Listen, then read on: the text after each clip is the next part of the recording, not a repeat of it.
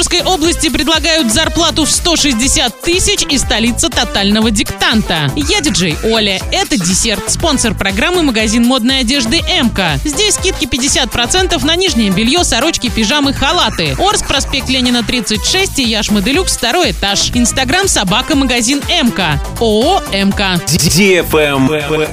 News. Эксперты проанализировали вакансии, открытые в Оренбургской области с начала текущего года и выяснили, что за этот период в регионе появилось более 40 вакансий с зарплатой от 160 тысяч рублей. Чаще всего дорогие вакансии в январе встречались в сферах продаж, строительства, информационных технологий. Первое место в рейтинге самых дорогих предложений начала года заняла вакансия директора по развитию розничной сети. Среди условий работы зарплата от 50 до 200 тысяч рублей, а также компенсация сотовой связи.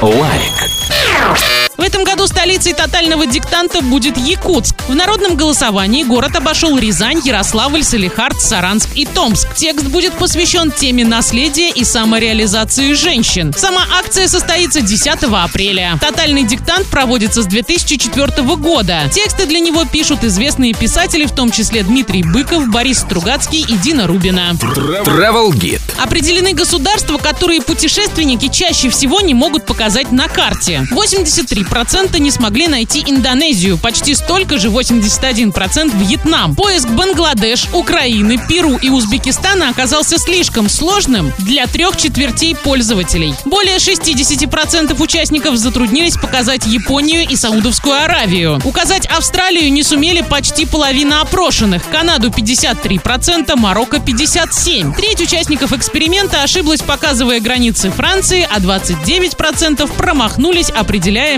местоположение Германии. На этом все. Напоминаю тебе спонсор программы магазин модной одежды МК.